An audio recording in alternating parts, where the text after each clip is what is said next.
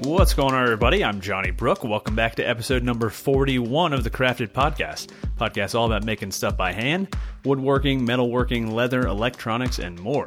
We put out new episodes every Thursday on iTunes, Stitcher, Google Play, pretty much everywhere podcasts are available. We also live stream on Wednesday nights on our YouTube channel. That's kind of a new addition for us. So you can just search for Crafted Podcast on YouTube, probably the easiest way to find it. But we stream every Wednesday night at 8 p.m. Eastern Time. Love to have you guys join us there. It's a lot of fun, kind of interacting with the live chat there. So uh, definitely check that out. Also, we have show notes for every episode on our website, craftedpodcast.com. We also have some social media accounts uh, on Instagram, Twitter, and Facebook. We are at Crafted Podcast. We've been trying to be a little more interactive there, especially on Instagram, posting listener projects. So if you have projects you want us to post, give us a tag there on Instagram. Last, we started a Patreon a few weeks back and are really chugging along there. Uh, we have our top patron, as always, is Make Build Modify, and we also added a $250 goal for a weekend show. So let me introduce my co-host. As always, I've got James Wright from Wood by Wright. What's going on, James?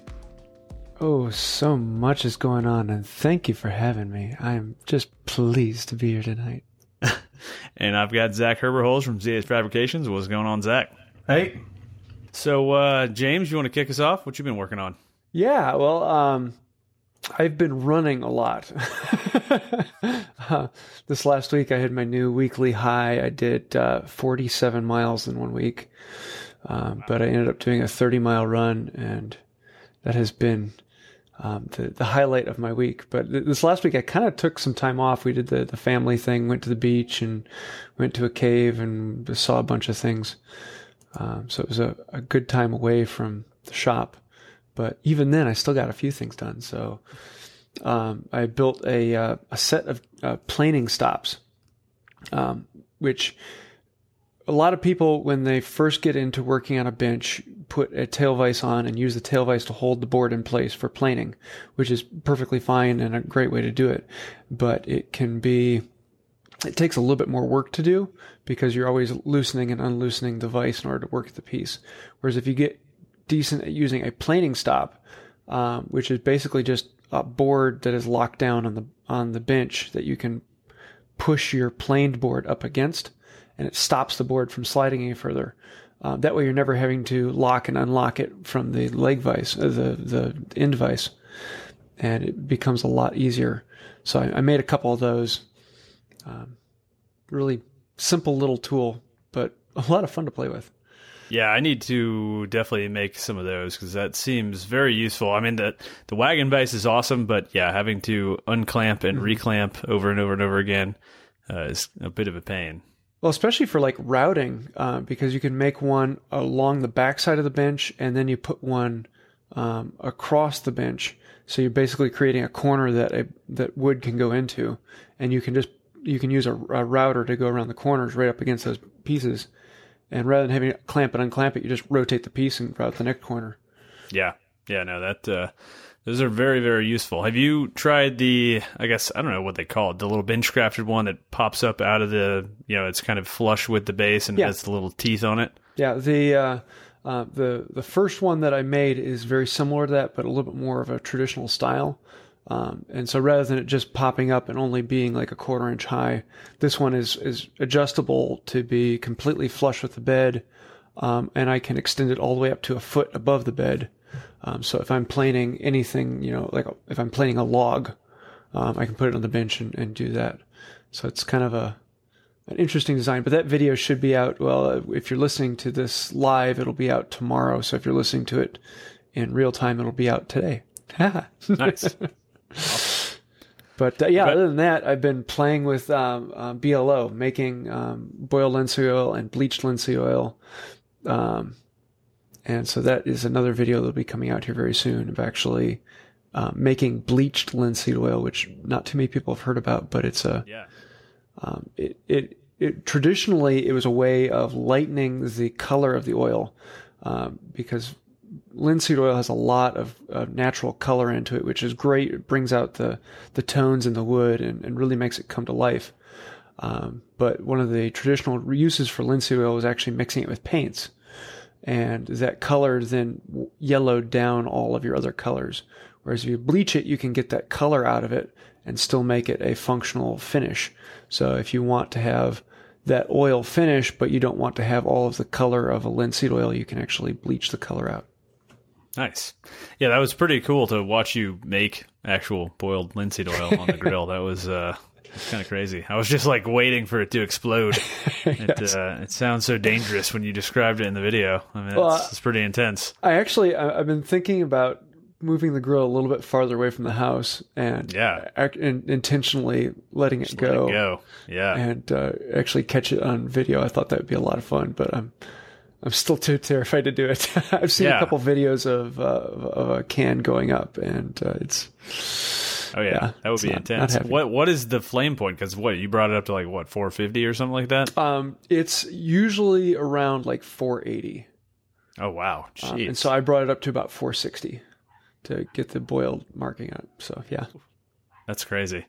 That's awesome, man. Yeah, that was pretty cool. I've never seen anybody do that. You know, you're always your little crusty jar of BLO is always kind of intriguing, and uh, that's kind of cool. It'd be definitely cool to see your buddies set up. I guess with the vacuum boiler. That that sounds I, really. I've wanted to show it off a few times, and he doesn't because he he is a um, a traditional painter, and so he makes his own oils and he makes his own flaxseed, uh, his own flax oil, and does all of that.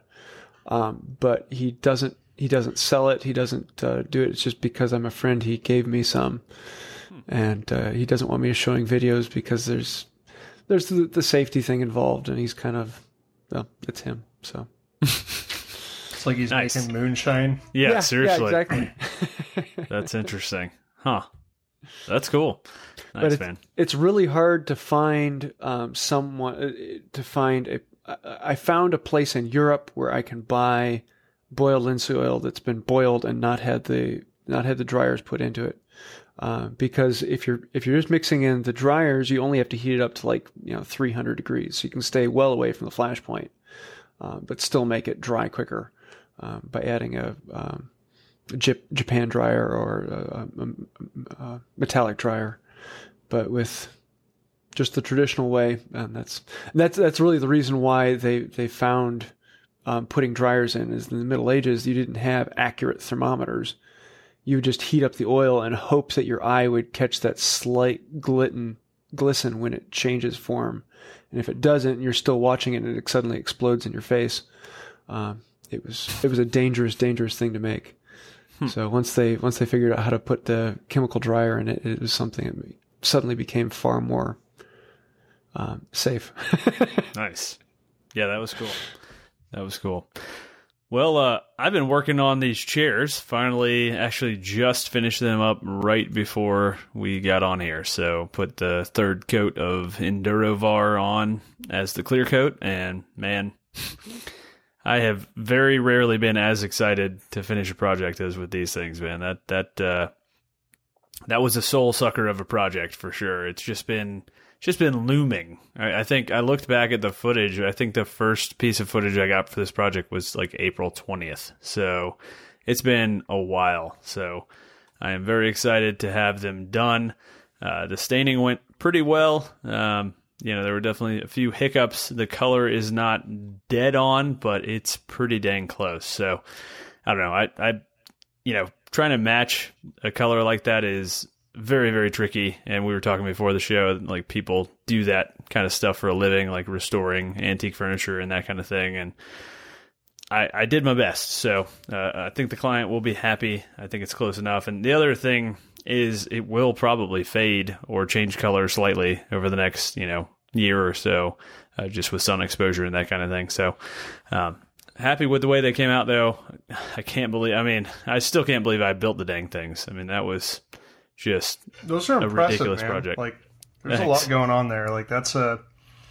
I see those chairs and I'm like, like, damn, that's that's nice work.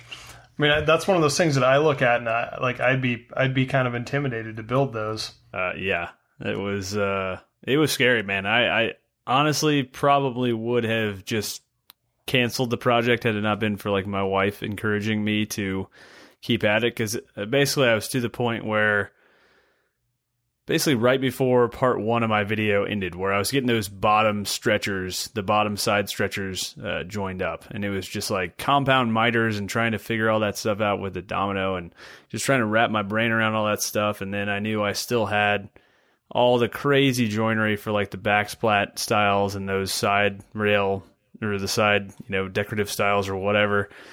And I don't know. It was just crazy. It, I, I like, honestly had no business taking on that project, but uh, it came out on the other end with some very, you know, good looking chairs. So. I'd say it was a success. I mean, I mean, they look identical. You know, the actual construction of the piece looks totally identical. Like all of the parts and pieces are the exact same size. I mean, I, you know, obviously took meticulous measurements off of the pieces and you know, spent way too much time double checking and triple checking everything. And, uh, you know, well, I did think, you like, did you get like that sense of accomplishment when you finished? Like, it seems like you're just happy to be done with the nightmare. You don't seem like proud of the work that you did. And I think it, it's, I it's think a weird one because I think I'm anxious to see what the customer thinks of the color because, you know, they have two chairs and they wanted four more. So presumably all six of these chairs are going to be living around their dining table next to each other. So I'm just worried that while the color is very, very close, it's not going to be close enough for their, I don't know, you know, for for what they want. Um, so we'll see tomorrow. Um, I I think you know they're a family friend, so I think it's not. I don't know. It's not as nerve wracking as like a full on client, but uh, it, it's still you know still intimidating the thing is i'm you know like examining this color you know out in the bright sunlight trying to really nail it down exactly correctly and i think around a dining table in any you know dining room with not crazy yeah. amount of light it, will be not noticeable so. well i mean and, you never know what they're going like, to fade to yeah exactly I, I mean like we we kind of got into it a little bit before the we started live but I mean, like, there's people whose sole job, like, who make really good money and all they do is, like, do professional furniture restorations and paint matching specifically and, like, color matching antique stuff. So, yeah. I mean, it's a hard thing. It's a hard thing to do. And it's not an exact science, you know. Um, so I mean, I, I think ex- there reasonable expectations shouldn't be for absolute perfection when it comes to color matching. I mean, it's hard enough to match house paint colors, let alone yeah antique chair. You know. Well, and I mean, stains are so tricky because they're not opaque. You know, matching paint is. I mean, it's it's hard, but it's not that hard. But staining, you know, just the oak alone that I had for this project. I mean out of the eight back legs, there were probably three different distinct colors between the three of those. So, you know, the stain is going to look different on all three of those. And who knows how it's going to absorb depending on what kind of weird grain is going on in, the, in each piece. So it's just, uh, it's a bit of a crapshoot, but I, I think, I think they'll be happy. Uh, I, the thing is, I always fret about delivering pieces, and then you go to do it, and they barely even look at it, and it's like, you know, I've, I've said this before. Like, I want them to like get down and like examine the piece. You know, I want them to be completely obsessed with like every little nook and cranny, but they're they don't because they're not the person who built it, so they don't notice all the little intricacies. You know, so it's uh, it's just a different kind of thing, but.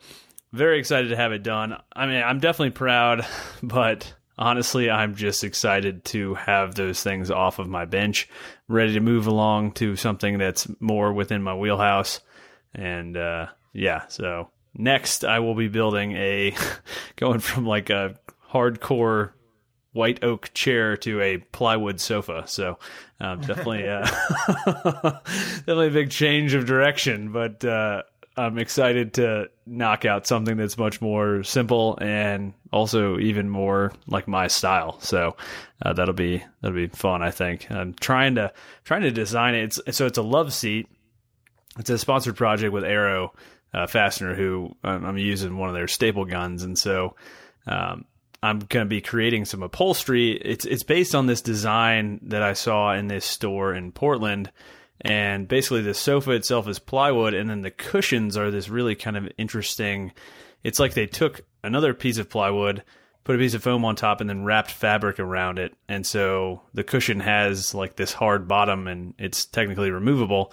Um, but it's kind of a unique thing. So kind of interested to see how that's going to work out using the staple gun, obviously, to attach the fabric around to the bottom of the cushion, so to speak. And uh, should be should be pretty cool. It's it's a love seat size, so only about 50 inches wide. But I'm trying to figure out how I can squeeze the whole thing out of one sheet of plywood because right now it's like one and a quarter sheet, and that's just annoying. So I really want to do that single sheet build. So we'll see. But uh, yeah, how about you, Zach? What you been working on? It's been a crazy week, and it's, uh, it's just, well, it's been a crazy month, and it's going to get crazier. Um, so I don't even I'm trying to remember where. Oh yeah, so I was in New York a couple weeks ago, and I have this this I, I got the I finally got the the desk I'd been working on out of the shop a couple days ago. So that was great. Uh, opened up a lot of room. I actually got to clean up a bit, which was nice. Um, I have some pictures of that on my Instagram for anybody who's curious. Uh, really happy with the way that one turned out. Working on uh, the video right now, so that'll probably, if I'm lucky, I'll get it out next week. Um, the issue I have is so this this uh, table that I just started on the other day, uh, the one with the I don't know if you guys have seen the pictures, the gigantic Yep. steel legs on it.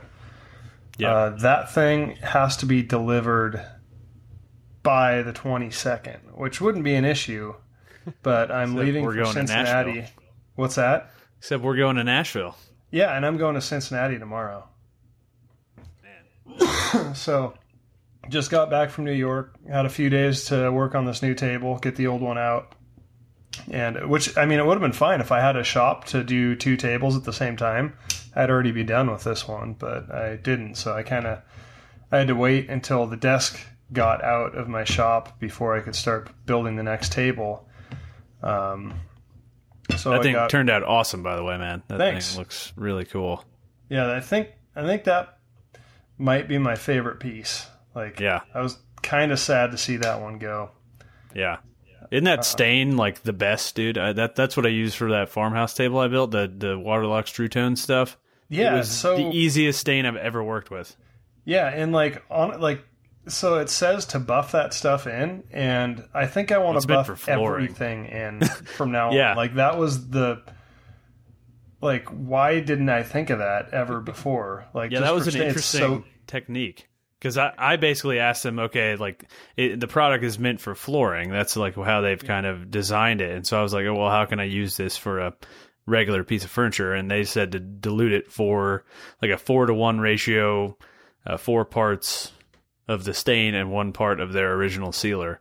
And that made it totally like a wipe on product. And it would just put it on heavy and then wipe it off, you know, within a couple minutes. And it was like unbelievably perfect. Like no seams, like no lap marks between the, you know, uh, each line of stain. It was just freaking awesome. So, um, I was really interested to see you buff it in though. I mean, for a tabletop, that's perfect. I mean, obviously, yeah, I mean, you couldn't do that for like your that farmhouse Yeah. table that you were. That would've been would, tricky. Like But for get the like all tabletop, the that was little awesome. ins and outs of that thing. But it was, um, I mean, God, it was so nice applying stain like that. And I have like I have a container of those uh, like eyedropper, not eyedroppers, but you know the s- squeezy pipettes. Yes, that's the word I was looking for.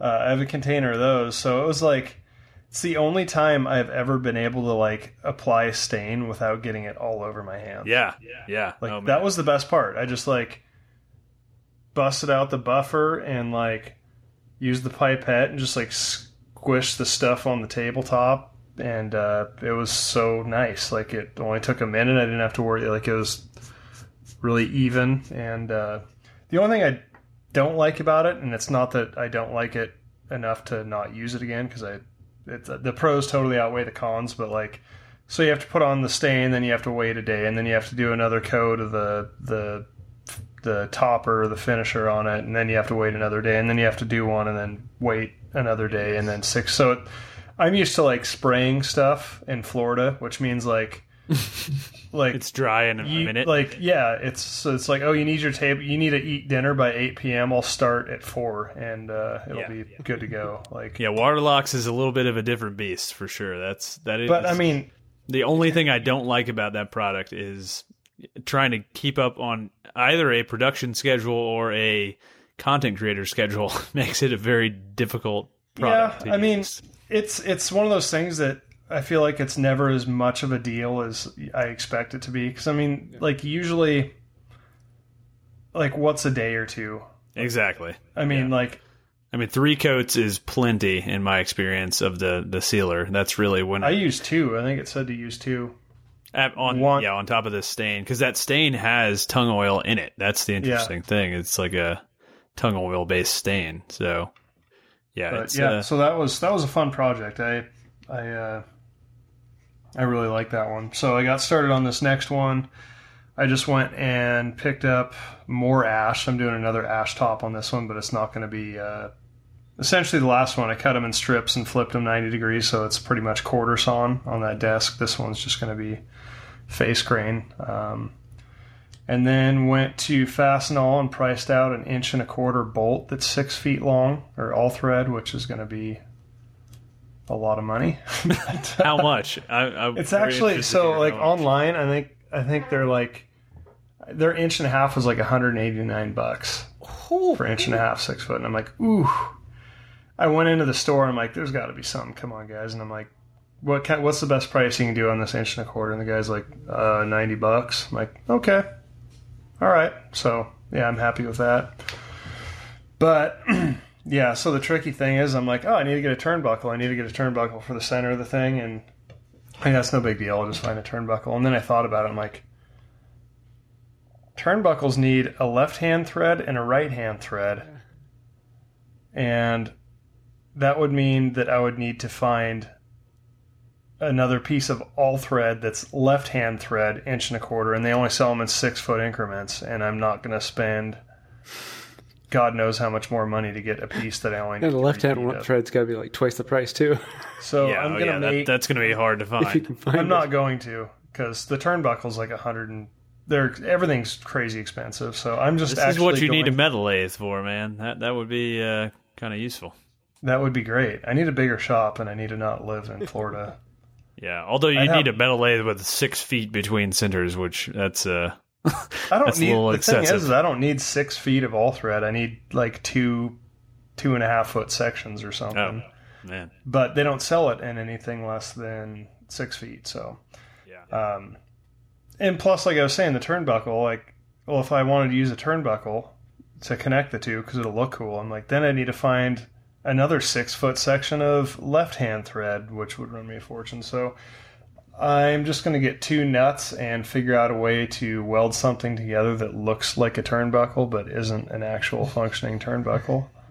I mean, it'll turn, but like it won't. You know, the point of a turnbuckle Forge is you it. turn it and it'll tension or or uh, press out on the two bolts. This one would just like move along, Side to side. but yeah, so it doesn't really matter. So let's see. I have notes here because I can't keep more than three things in my mind at the same time. Um, oh, guess what, guys? Finished the design book. oh jeez. Only, I mean, how long has that been? Like It's been the whole time we've been doing this the dresser. podcast. It's been probably a solid two months. It's a big You got book. your, you got your values worth out of that book, man. Oh, I I'm was not- thinking I'm- I'm 40 not- bucks. The first time I read it through was for pleasure. So now I'm going to go back and like do like research on it. I'm serious. I mean, I'm not going to do it right now. Like I'm going to take a little vacation from it and then I'm going to come back. There's just like so much knowledge to be soaked up from that thing. It was it was a cool book for sure. It's very cool. I actually just I just ordered one and sent it to Jimmy because I was showing it I was showing it to him when I was there and I think think he'll like it. So um oh yeah, Tom from uh Dream Dream Dream Shop Works. I always like want to mix up the adjectives in his title for some reason. Um who's I think he's in the live chat right now too He is. but he, a while ago he sent me a bunch of really cool woodworking books and on my flight tomorrow i am actually going to start reading this one that he sent me, and I was checking it out. It's uh, these there's a series of books. He I got two of them that he sent me. They're put out by it's called the Furniture Society, and they have like a series. And there's some really really cool stuff in there, like just some design stuff. I'll hold up a I'll hold up the picture like concrete and hmm. where's my camera at? That everything's backwards. Is that But there's some bamboo really- on the front of the What's book? that? Is that like a bamboo piece on the front of the book? Yeah, Ooh, I've got some bamboo that my buddy just he he was at a park and like I don't know, there was some sort of party going on. There was a bunch of like three foot long sections of bamboo, and he was like, "You want these?" I'm like, "I guess I'll figure out a use for them." But so I have like probably fifteen, you know, four foot long bamboo chunks. I'm trying to figure out what I should do with them. Nice. That looks like a good book. Cool. Yeah. Um, and let's see. I think I had something else. Nope, maybe that's it. Uh, yeah, heading to Cincinnati tomorrow. I'm debating whether or not I um, want to try and do a, a video blog of it or not. I don't know if it'll be content related enough to justify. Yeah, I don't know. That's uh I mean, I, I liked your last vlog. That was it was good. I mean, the GoPro makes that really easy, man. Having the gimbal, it definitely makes It, it does, but like, simple. see, the thing I'm thinking is like in Cincinnati, I don't know. Like, I'll probably check out some cool like shops and stuff, but uh, it's not like a woodworking event. I have no builds going on. You know, like I just don't know. it's- Yeah, yeah, probably not. Do the do the vlog for the Dewalt event in Nashville. That'll be. Yeah, I want to see if they're cool with that. Like, Oh, I would imagine yeah, they dude. would Yeah. They love it. They, they want us to. That's the whole point. That would make sense. Yeah, that's uh, they definitely want us to. So cool. Well, I guess let's move into our. Sh- yeah, I know the Dewalt. I mean, technically, Stanley is their parent company, or Yeah. not their parent company, but part of their Black and whole. Decker, DeWalt. What is it now? Porter Cable. Yeah, Stanley Stanley Black and Decker, I think, is the parent company. Um, yeah, yeah. We we when we did the tour last year, like the Stanley section was like, you know, it's all utility knives and uh, hammers and that kind of stuff, and it was like they didn't even mention like they had a couple hand planes on the wall, but they were completely messed up, like non-functional at all, and they didn't even mention them. Like it was clearly just such a non part of their business. I mean, it just, I mean, which makes sense. They they had the plane, the blades in upside down, probably. It, it was uh, it was rough. It was rough because I wanted to try one because I've never actually tried any of the Stanley stuff like in person. Um, but You know their their new Sweetheart line is actually not that bad. Um, I've heard the that. Price, Yeah, I that's what think I've it heard. was one of the, the the best starter deals out there. yeah, yeah, I just got a note from my wife. She walked in. Says, I was changing the sheets and Rico ate part of our memory foam mattress on the phone with vet now. lovely, Yeah. nice. Well, he's got a very comfortable stomach right now. Pillowy soft. Yeah. Nice. All right. Well, let's move into our show topic for the week. On that note, um, so we're going to be talking about organization. Uh, not really in the shop. I think we've kind of covered that. Uh, more outside of the shop. So you know whether you're a content creator or a person trying to, you know, make projects to sell, or I mean, really anything besides just making stuff for yourself. Even making stuff for yourself, trying to have some sort of schedule uh, is really helpful, and also keeping track of the things that you think, oh, I want to build that. You know, like having some sort of repository for all those kind of things, uh, super helpful too. So, uh, I guess let's go around. I mean, what do you guys use to to plan out your projects? First of all, James, I, I feel like James, you're going to be more organized than either Zach and I. So. Why would you think that? I just I just have this feeling because I am not organized really at all, and I know Zach is probably not. So James is an That's- that's the Android funny user. thing that like, that uh, speaks volumes about that. I as I don't plan out any of my projects like you guys. In other words, I, I don't I don't design anything. I just kind of have a rough idea of I'm going to build a planing stop, and I'm guessing it's going to take me about a day and a half to do. So, but then when it when it actually comes out to scheduling out the videos, I have the next what six months or so rough scheduled. Um, because what I what I do is I use Google Keep for everything. Um, I really like its uh, the way it syncs with Google Docs and other things, and you know, just with Android, it, it's Google Keep. Google Keep, yeah. Huh. What what is it? What is that?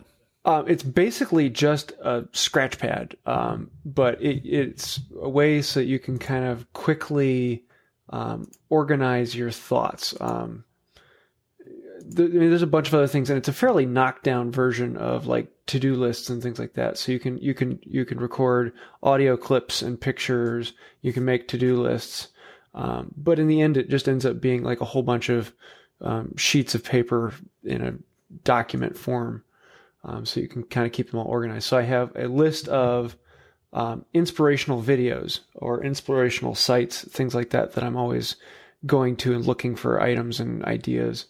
Um, and so I'm always listing those out in there, or things that I want to point out to other people in the future. I'll list them in a, in a separate list there. Um, but then my my big one um, is the uh, the list of videos that I want to create. So anytime I have an idea pop into my brain, um, I'll pull that up and so I can just hold up my phone and say, um, add to to do list such and such. And it will automatically add that to the bottom of the list. Uh, so I don't have to type anything out. I can just say it into my phone when I'm thinking about it. Does uh, I feel like I don't know why I don't ever use Siri, but I never use Siri. Siri. I use the voice to text for everything. Oh yeah, man, it, it is outstanding for like if I have a long text message to send or like you know messaging on Facebook or whatever, I will almost always speak it because it is unbelievably accurate. I mean, I'm I'm kind of anal about you know getting my spelling and punctuation right even when texting, so uh, it it's pretty pretty awesome. Um, and also Siri is extremely good for reminding you. So like basically anytime my wife tells me I need to do something like the next day, I immediately tell Siri to remind me at whatever time to do that thing. And that way it will not let me forget. Like it pops up and then it'll go away if I unlock the screen and it'll pop up again like an hour later. And uh, it's it's extremely effective. And I just, you know, can hold down the home button, tell, hey Siri, remind me at whatever time to do whatever. And uh, really kind of fail proof. I think the issue I have is I just never remember till that I that I like have it well, neither do I. That's the thing. I, I if I create to do lists, I don't look at them. So having this reminder functionality, it actually goes off at a, at whatever time you tell it to. I'm, so it I'm actually gonna I'm gonna Siri you guys a message right now, and I want to see how accurate it is. I, uh, I, use the shocking. the reminder feature constantly. Color theory. Yeah. So I'll, I'll be like out on the ah, road and I'll look at that. Did it do color or Keller? It it said Keller. There you oh go. well, it likes you. yeah, it's good. Oh, it erased it. And it just says color. Ha. See, now it's like saying all sorts of things that I didn't say. Like, yeah, oh, we the, get that best, already best erased images. This color. Ha ha. yeah. Yeah. So the the list of what I do because I I do three videos a week. Um, and so I, I try to I keep a very long list like it's now like 70 items long of possible video topics. Um, and so every month I have on on my month I have automatic reminders coming up in my calendar that I think it's like on the second day of the month. Uh, one of my to dos on that day is um, organize the next month's worth of videos, and then the first day of every month I have a to do which is organize this week's list of uh, organize the next week's list of videos because once the week starts, I have those videos locked in unless something drastic comes up. Um, so I'm always thinking about the next week ahead of time in the build list. Um, and so that it, it, makes it kind of simple um, because I, I, live and die by my calendar. My calendar is is key. Everything is in there. I have like in today's list, um, I have you know recording a video on BLO, uh, making a video um, for uh, different types of saws. Um, I have all of these things broken out, and then I've sub broken those out of in this half hour, it's my intention to do the cutting of this project. In this half hour, it's my intention to transfer video files. In this half hour, Um, I have all those things then sub broken out that I do at the beginning of every day. So every one of my days is is scripted out from beginning to end, um, and that is how I get things done, which is is uh, crazy for most people out there. I know, um, but I I live and die by that. But the, the beginning of every month, I calculate out the next month. The beginning of every week, I calculate out the next week. The beginning of every day, I calculate out that day. And if it isn't in the calendar, it doesn't exist. Interesting. Yeah. so for me, I have a project. What I, I, call it a project calendar, but it's actually just so I I'm an Apple guy, like total Apple aholic. I have a you know MacBook Pro and an iMac and iPhone, and everything is Apple for me. So uh, I try to use their built-in stuff as much as possible. I really don't I don't use a ton of Google products. I mean, I, I have a Gmail account, and then you know we use Google Docs for uh, the the show notes and that kind of stuff. But outside of that, I pretty much use mostly Apple uh, stuff. So their Notes uh, app, which is built into every iPhone and Apple computer out there, is actually really pretty good. Um, so I, you know, I, I know I put out one project video a week or now it's kind of gone to three per month, uh, and then one more project video for make, but it still still ends up being one project video a week. And so I can go ahead and just list out the dates for the next, you know, two to three months and put whatever project is going to be published that week next to that date. And that way I can kind of get a overview of the projects that I need to put out over the next couple months. So then I can kind of work backwards from there and figure out, okay, what do I need to be working on this week? Uh, and, and, you know, what materials do I need to order and that kind of stuff. Um, for me, my calendar, like my actual calendar, I really only use for if I have to go like travel somewhere, like go to some kind of event, or if we have people coming into town, like things that are actually going to lock up my time. I don't really use my calendar, you know, to tell me what I'm doing every hour of every day because I just I don't look at my calendar very much. So uh, that that doesn't you know serve a, a really useful purpose for me. Um, I, I like to be able to you know have those big events in the calendar so that if I'm planning somebody to come into town or visit or planning to go travel somewhere, I can look and see, okay, I am relatively open there. And, you know, then from there, I know pretty much every Tuesday I'm putting out a project video. Wednesday nights, we have the live stream. Thursday mornings, I'm putting out the podcast, uh, that kind of stuff. So I can kind of usually work whatever trips I'm taking around that schedule as well. So I, I know that was one of the questions from the live chat um, from Daniel.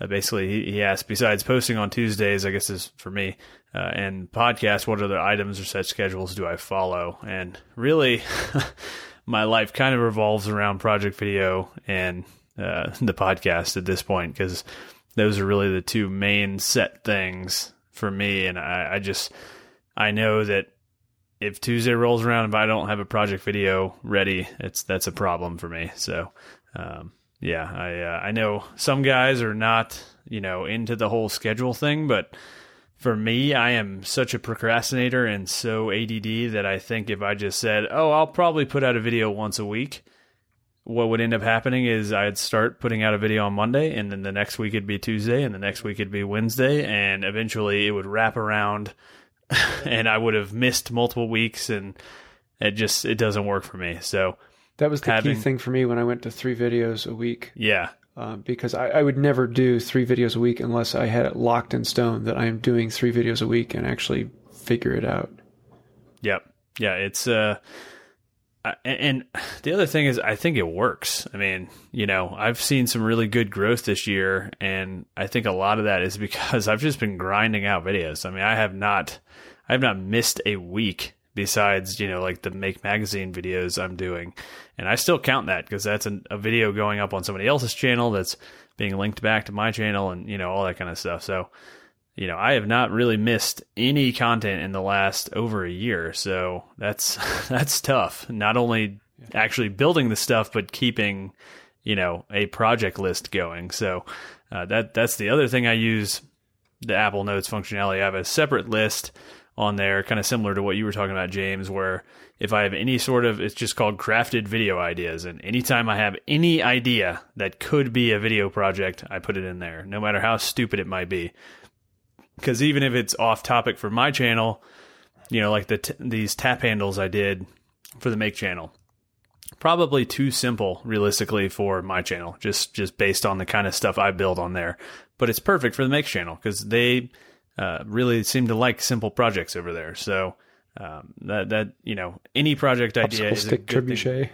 exactly. I mean, dude, that freaking you know video from Bill Lavolsi got more views than my you know projector screen. So and it was popsicle sticks. You know, so it's they they seem to like simple projects like that, and uh, and I think it's because a lot of them don't have access to a lot of tools. So, um, yeah. So uh, those are the two main kind of lists I have going all the time is the video ideas and the project calendar. And I also write all my voiceovers in Apple Notes. And you know, the nice thing is anytime I put anything in there, it's on all of my devices immediately. So, um, I also use Dropbox for all of my documents, SketchUp files, all that kind of stuff. You know, basically I, I work out of the Dropbox folder on my computer and that way, as soon as I click save, it's automatically uploaded to the cloud. That way, if I'm on my laptop or anywhere else, I have access to all that stuff immediately. So, um, Dropbox is pretty outstanding for that. But again, Google, I imagine you use Google for that kind of thing, James. Yeah, yeah, same thing. The that's what they Google calls um, Keep is their Okay. Yeah. listing app. Yeah. My organization. yes, let's hear.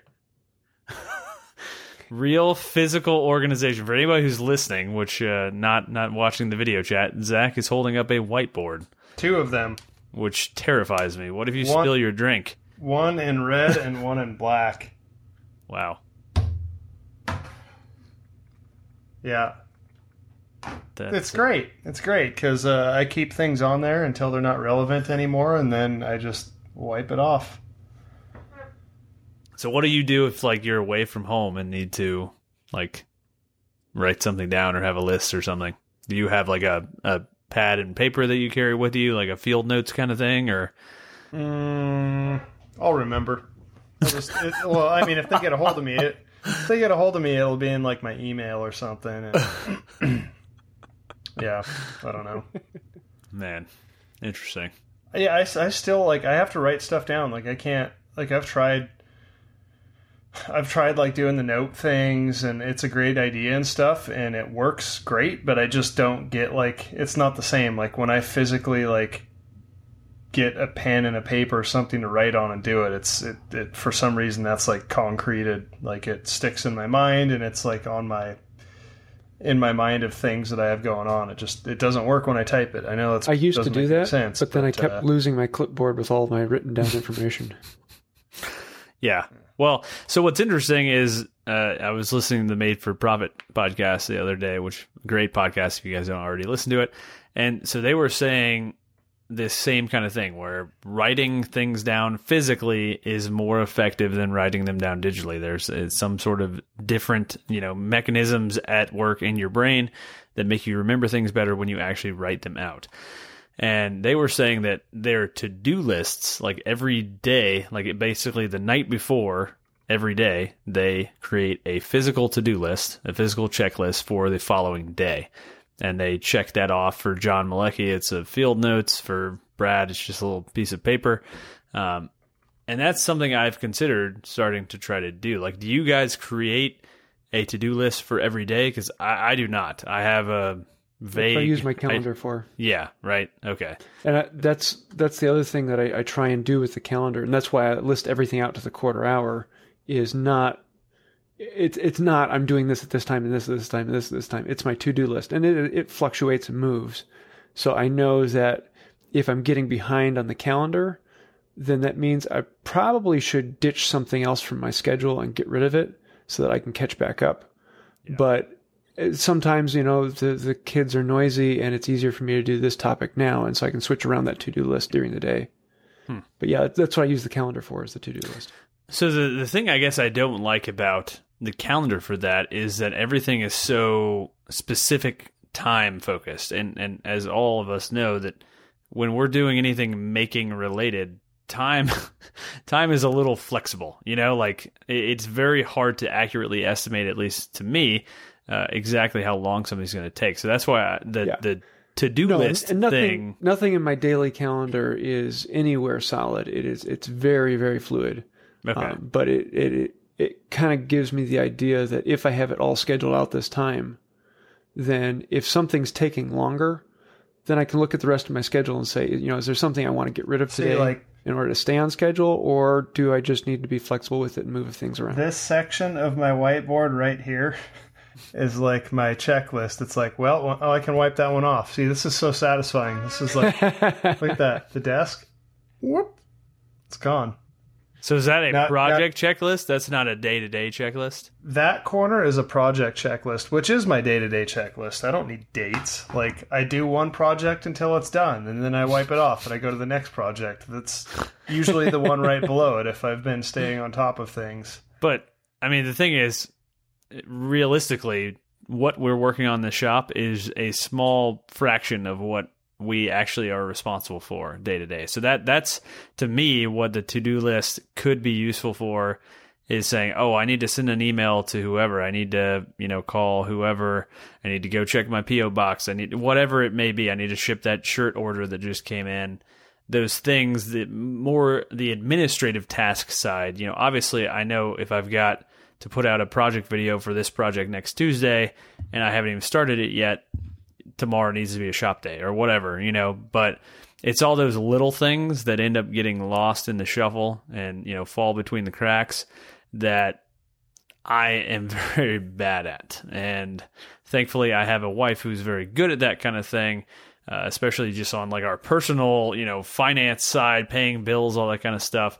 I'm terrible at that stuff, and she handles it extremely well. So um, that's very lucky for me. But uh, yeah, I, I think the daily to do list thing is going to be something I am going to try to implement uh, because I think, especially having a physical list, because I've tried, like, I have the Wunderlist app on uh, my phone, which is super popular, but I just never look at it. So I think actually having something that I can feel in my pocket will, you know, like make me look at it maybe, but we'll see. I think that's why I use the calendar as opposed to the to do list for my actual checking things off because I have the calendar then send me notifications 10 minutes before. And so I, I, get that regular reminder of, yep. hey, check the calendar, check the calendar. Yeah, cool. All right, we've got a couple more questions regarding organization from the live chat. Uh, another one from Daniel Metal and Grain. Uh, so, what's the preferred software for getting organized? So, I think we've touched on uh, whatever you're comfortable with, whatever integrates for. I think for all of us, well, not all of us, but James and I, uh, what integrates with our phone effectively. So for me, I'm an iPhone guy, so Apple stuff. For James, he's an Android guy, so Android stuff. So um, to me, using whatever's built in is going to make your life a lot easier. Uh, well, also be be willing to experiment. As I, uh, when I worked at my last job, I probably went through like twenty or thirty different um, checklist apps until I found one that fit me exactly. Yep. Um, and it was some weird, obscure one that no one had ever heard of, but I finally found it, and it worked perfectly for what I wanted. Um, and so it, everyone's a little different. Everyone's going to like something different. Well, I know like Bob from I Like to Make Stuff uses Trello extensively, yeah, and that's, that's cool uh, I just signed up for that actually, and just transferred some of my stuff over the thing I like about that is for for me, one of the other added layers to each project is what sponsor or sponsors are going to be on that project because most of my projects have either one or two sponsors. So trying to keep track of that stuff. Uh, you know, usually those have some sort of deliverable thing, whether that's, you know, just putting the mid roll ad in and having a high res version of their logo and all that kind of stuff. So um, having something a little more, uh, you know, complex than my just Apple Notes uh, is useful, and Trello is really good for that. So I think I might might continue to use that. But yeah, I mean, Caleb uh, from You Can Make This Too just said in the live chat he uses Trello some when he remembers he has it, and that's that's that's the problem. Is any of these any of these ad hoc pieces of software, you just you have to really be obsessed with it. And that's why I like the stuff that's built in you know, just kind of stock. Um, so yeah, cool. Uh, got another question from Tom's Dream Shop Works, uh, Tom Ferroni or Ferrone, however you pronounce your last name, Tom. Um, uh, so he asks, do we track our shop hours for billing or time analysis? And I do not. How about you, Zach? No way. Yeah, I Yeah, I just, I just, I I, estimate. I do. I mean, like, I, I think it's, it would make it for me. It would make it impossible to like predict or bill things out like that. And I don't think people, I think people are more comfortable with a solid number when they're like, how much is it going to cost for these chairs? I can be like, oh, well, it's going to cost this much, rather than being like, well, materials are this, and then I'll bill you for my labor. Like, I think that makes people nervous and and re, re, like realistically, you find your day rate, and for me, it's pretty easy to to estimate a job and how many days it's going to take. So I just break it down into sections and be like, oh, I can do the legs in one day. I can do this in the next day, a couple days Yeah. to finish. And That's the thing. I feel like tracking our time. I mean, the the one good point Tom makes is for analysis after the fact, then we could get better at estimating project costs in the future. That that's an interesting thing because for for me, I mean, tracking my time, it, it doesn't doesn't do anything for the customer because I've already mm-hmm. come up with a price before I even start the project. So it's not like if I if if I build it faster, I'm not going to reduce the price realistically, and if I build it slower, I'm not going to raise the price. So you know, it all kind of equals out. So. Uh, that and you never you- never build the same thing twice, so it's No. really hard to use that information to Exactly. figure out something else. I, I'm not building the same, you know, pallet table 900 times and putting it on my Etsy shop. It's just, it custom furniture is really hard to predict. I think. And and for me, I, I can't count that high. There's just too many hours and things. I, I run out after I take my shoes off. Yep. Yep. Yeah, that's uh that's interesting. I mean, I, I definitely think you know tracking your your time is very valuable for for some things, especially if you're doing uh you know batching out products and trying to figure out okay how much is this really costing me like for people who do craft fairs and that kind of stuff uh, i think that's a great technique but it also takes time to track your time and that's just something i don't want to do. That's that's always been my Yes. reason for avoiding tracking my time. So uh, cool.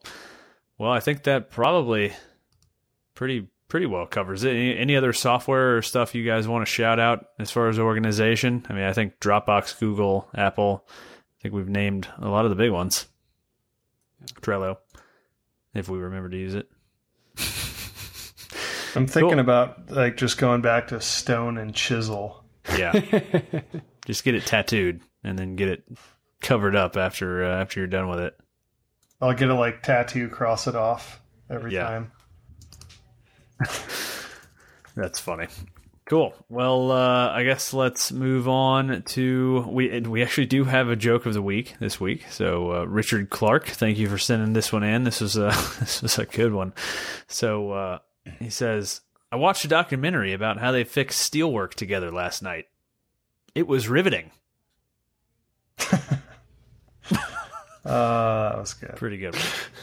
So thank Oh, you, I think I Richard, for that. Yeah, you got it. You got it. So that was a pretty good one, Richard. Thank you uh, for submitting that. If any of you guys have corny jokes that relate to making stuff, uh, hit us up. Uh, Fred had one in the live chat. I'm trying to find it. Oh, I don't know if it. I don't know if it's relevant or not, but it was a solid dad joke. Well, we can uh, add it to to next week. All right, so I guess let's talk about what we've been watching or listening to or reading. In Zach's case, probably. Um, I, I'm actually going to kick it off this week. So I've spent a stupid amount of time in the shop the past week, just trying to finish up these chairs, and uh, have caught up on all the making podcasts and moved outside of the making sphere because I ran out of content. So uh, there is this really awesome podcast uh, called Mogul. It's about this guy, Chris Lighty. He was a hip hop kind of producer, manager uh, back in the 90s, early 2000s, late 80s, that kind of time period, back when kind of hip hop was just coming up, uh, especially in New York City. And really interesting. I'm, I'm a huge hip hop fan, and it was really interesting to kind of hear how people like uh, Warren G and 50 Cent and people like that got their start, and uh, really kind of some crazy stuff. So, uh, really, well done. It's Gimlet Media, who is the same people who did the startup podcast, which is outstanding. If you guys have never listened to that, it's a podcast basically about starting a podcast network, which is kind of meta, but really interesting. Uh, going to get, you know, VC funding and that kind of stuff. So really uh, good stuff. So Mogul podcast, definitely go check that out if you're at all into hip hop. So James? Uh, I found the minimalist maker. Uh, she makes a made a tool roll recently, but does a, bunch of other things. Um, and when I ran across her um, a week ago, she was at 8,000 subs, and I thought, wow, this channel really needs a lot more. And I went and looked at her today, and she's now up to 18,000 subs. Um, so it's, yeah, um, really, really cool video. And uh, uh, the, the, video style is awesome, the information, and she kept doing things that were like, oh, wow, that's cool. I've got to try doing that. Um, and just, it was great video content and great content. So definitely, definitely go take a look at her. Nice. I just subscribed, so I'll go watch that after the show. Awesome. Zach, how about you? Um, so I watched uh I watched Money Pit the other day. You remember that like I think it was like late 80s with Tom Hanks and they move into this house and everything just falls apart. yes. Ring a bell? No. It's really funny. You should actually watch it. It's pretty good. Uh, is that on? Is that on Netflix? I feel like I've seen that. Yeah, it is. Yeah. Advertised to me before. I sort of remember. I remember just like a little bit of it. I think it was like late '80s, but uh, it's it's it's pretty funny. There's some good parts.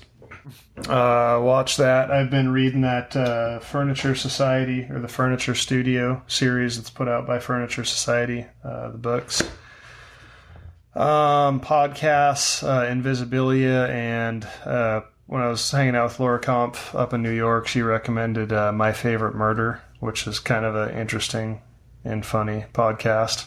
So, yeah, that's it for me this week. Nice. Cool. Well, I guess let's close it out with our favorite tool of the week. James, what you got? I've got the good old fashioned ball jar. Um, you know, the, the old canning jar? jars, um, mason jar. Uh, I I all the time whenever we get pickles, I keep the jars. Um, and I've gotten into making my own mixes of different finishes, um, different types of linseed oil, boiled and bleached and raw and store bought. And of course, each of those then are mixed with different waxes and different shellacs and different uh, lacquers. And I probably have like 40 different jars right now in my basement, all labeled and marked out on the shelf. And I use each one for different reasons and different purposes. And um, would not be possible without the good old fashioned ball jar. So nice. yeah, that's mine. Those are so useful for everything, man. I, I oh, think yeah. I think Screws, every bolts and nuts and yeah, every business I think I've ever worked in, like when I was in the cigar industry, we'd store our pipe tobacco in there. When I was roasting coffee, I'd store my coffee in there. You know, now I store any finishes and that kind of stuff in there. I mean, they're just incredibly useful. So yeah, the, whenever you see them on sale, stock up on them because they're just incredibly handy. You can even drink out of them and be really hipster. So you could even create a little leather handle for it. I've seen that all over the place at very, you know, hipstery coffee shops. So although I think that's a really dumb design, but I'm, not, not going to go go off. Never like drinking over the threads. I always well, a, yeah, especially like glass and hot beverages just uh, to me they don't go very well together but uh it's just like the ceramic cup but yeah yeah I, I, I, don't know. It's weird. Like there's no handle so you have to create a handle and so it's like this loose leather handle and yes yes i don't know. It just freaks me out but anyway. Um so my tool of the week is this hvlp system that i got a little while back the fuji q3 man this thing is a beast. It is uh, it so I really like the Earlex, the HV 5500. It's a great kind of I think you know starter HVLP system, but there are so many little fit and finish things that are upgraded with the Fuji. Um, just the way the hose connects to the gun itself, and just so many other little things. It's really quiet, actually. Um, I think that's one of the Q3. Like I think that's quiet is what the Q stands for. Um, so it's like a three stage uh, quieter HVLP, but it just works great. It's got all kinds of controls, a lot more controls than the uh, Earlex did. You know, you can actually control like the amount of air that's going through. You can control the uh, fan size and control the amount of material that's coming through. So very, very easy to dial in exactly how much finish you're getting. And, uh, you know, it's as Zach was saying, he usually sprays finish. I usually wipe on finishes. So being able to spray finish on this, uh, on these chairs was awesome. I put three coats on in like four hours. So that's, that's unheard of for me. So, uh, I was very excited. So, um, yeah, that's, that's my tool of the week. Zach, how about you? Um, I'm gonna go with the DeWalt plate joiner. Uh, it's a biscuit joiner. I've done this. I just today I started the glue up on this next table I'm working on, and it just makes alignment so easy. If you know, if I had if I had just a glue up of like one or two boards, I'd probably just use the plow plane and do a spline joint. But uh, when you're gluing up, you know, five, six, or multiple yeah. boards, it just makes it really quick and easy. And the time it saves you in sanding is worth it alone. Oh yeah, I, I don't understand people who do panel glue ups without some sort of alignment because it just I, I've tried it. I've tried to be really meticulous about it. Maybe use some cauls and that kind of stuff. But whether it's dominoes or biscuits or dowels, I think using something for alignment is just saves you so much time. After Yeah, I mean, I. I used to do it without them, and Oh. I'll I'll never go back. All you have to do is hold off on your surface planing until after you do your joinery. Yeah, well that that works too. Well, unless you know you, You have a don't 40 use inch wide hands. plate you yeah, just do bang. exactly. Yeah, that, that's that's the problem for me is I want to be able to pass everything through my machine. So, uh, I you know I'm limited to 15 inches for my planer. Dude, so. you are the machine. yeah, no, I'm good. I'm good on that. cool. Well, I think that's going to do it for this week's show. People in the live chat and our $5 and up patrons, stay tuned for the after party. We will be jumping right into that after we close this show out. But uh, if you guys don't already support us on Patreon, uh, we did add a $250 goal level there. Uh, if we hit that, we will be adding another show every week, a weekend show. So that's a pretty big incentive, I'd say. Uh, weekend show for everybody. So uh, if we hit that $250 level, that's going to be pretty awesome. Uh, that Patreon is pretty much the only way that we are supported for the show. We don't do any advertising or anything like that. So uh, really helps us out. So definitely go check out our reward levels over there if you're at all interested. Also, if you're really digging the show, give us a five star rating on iTunes. Very, very helpful to help the show get in front of more ears. So I think that's going to do it for this week's show, everybody. Thank you so much for listening. And until next week, happy building. See ya.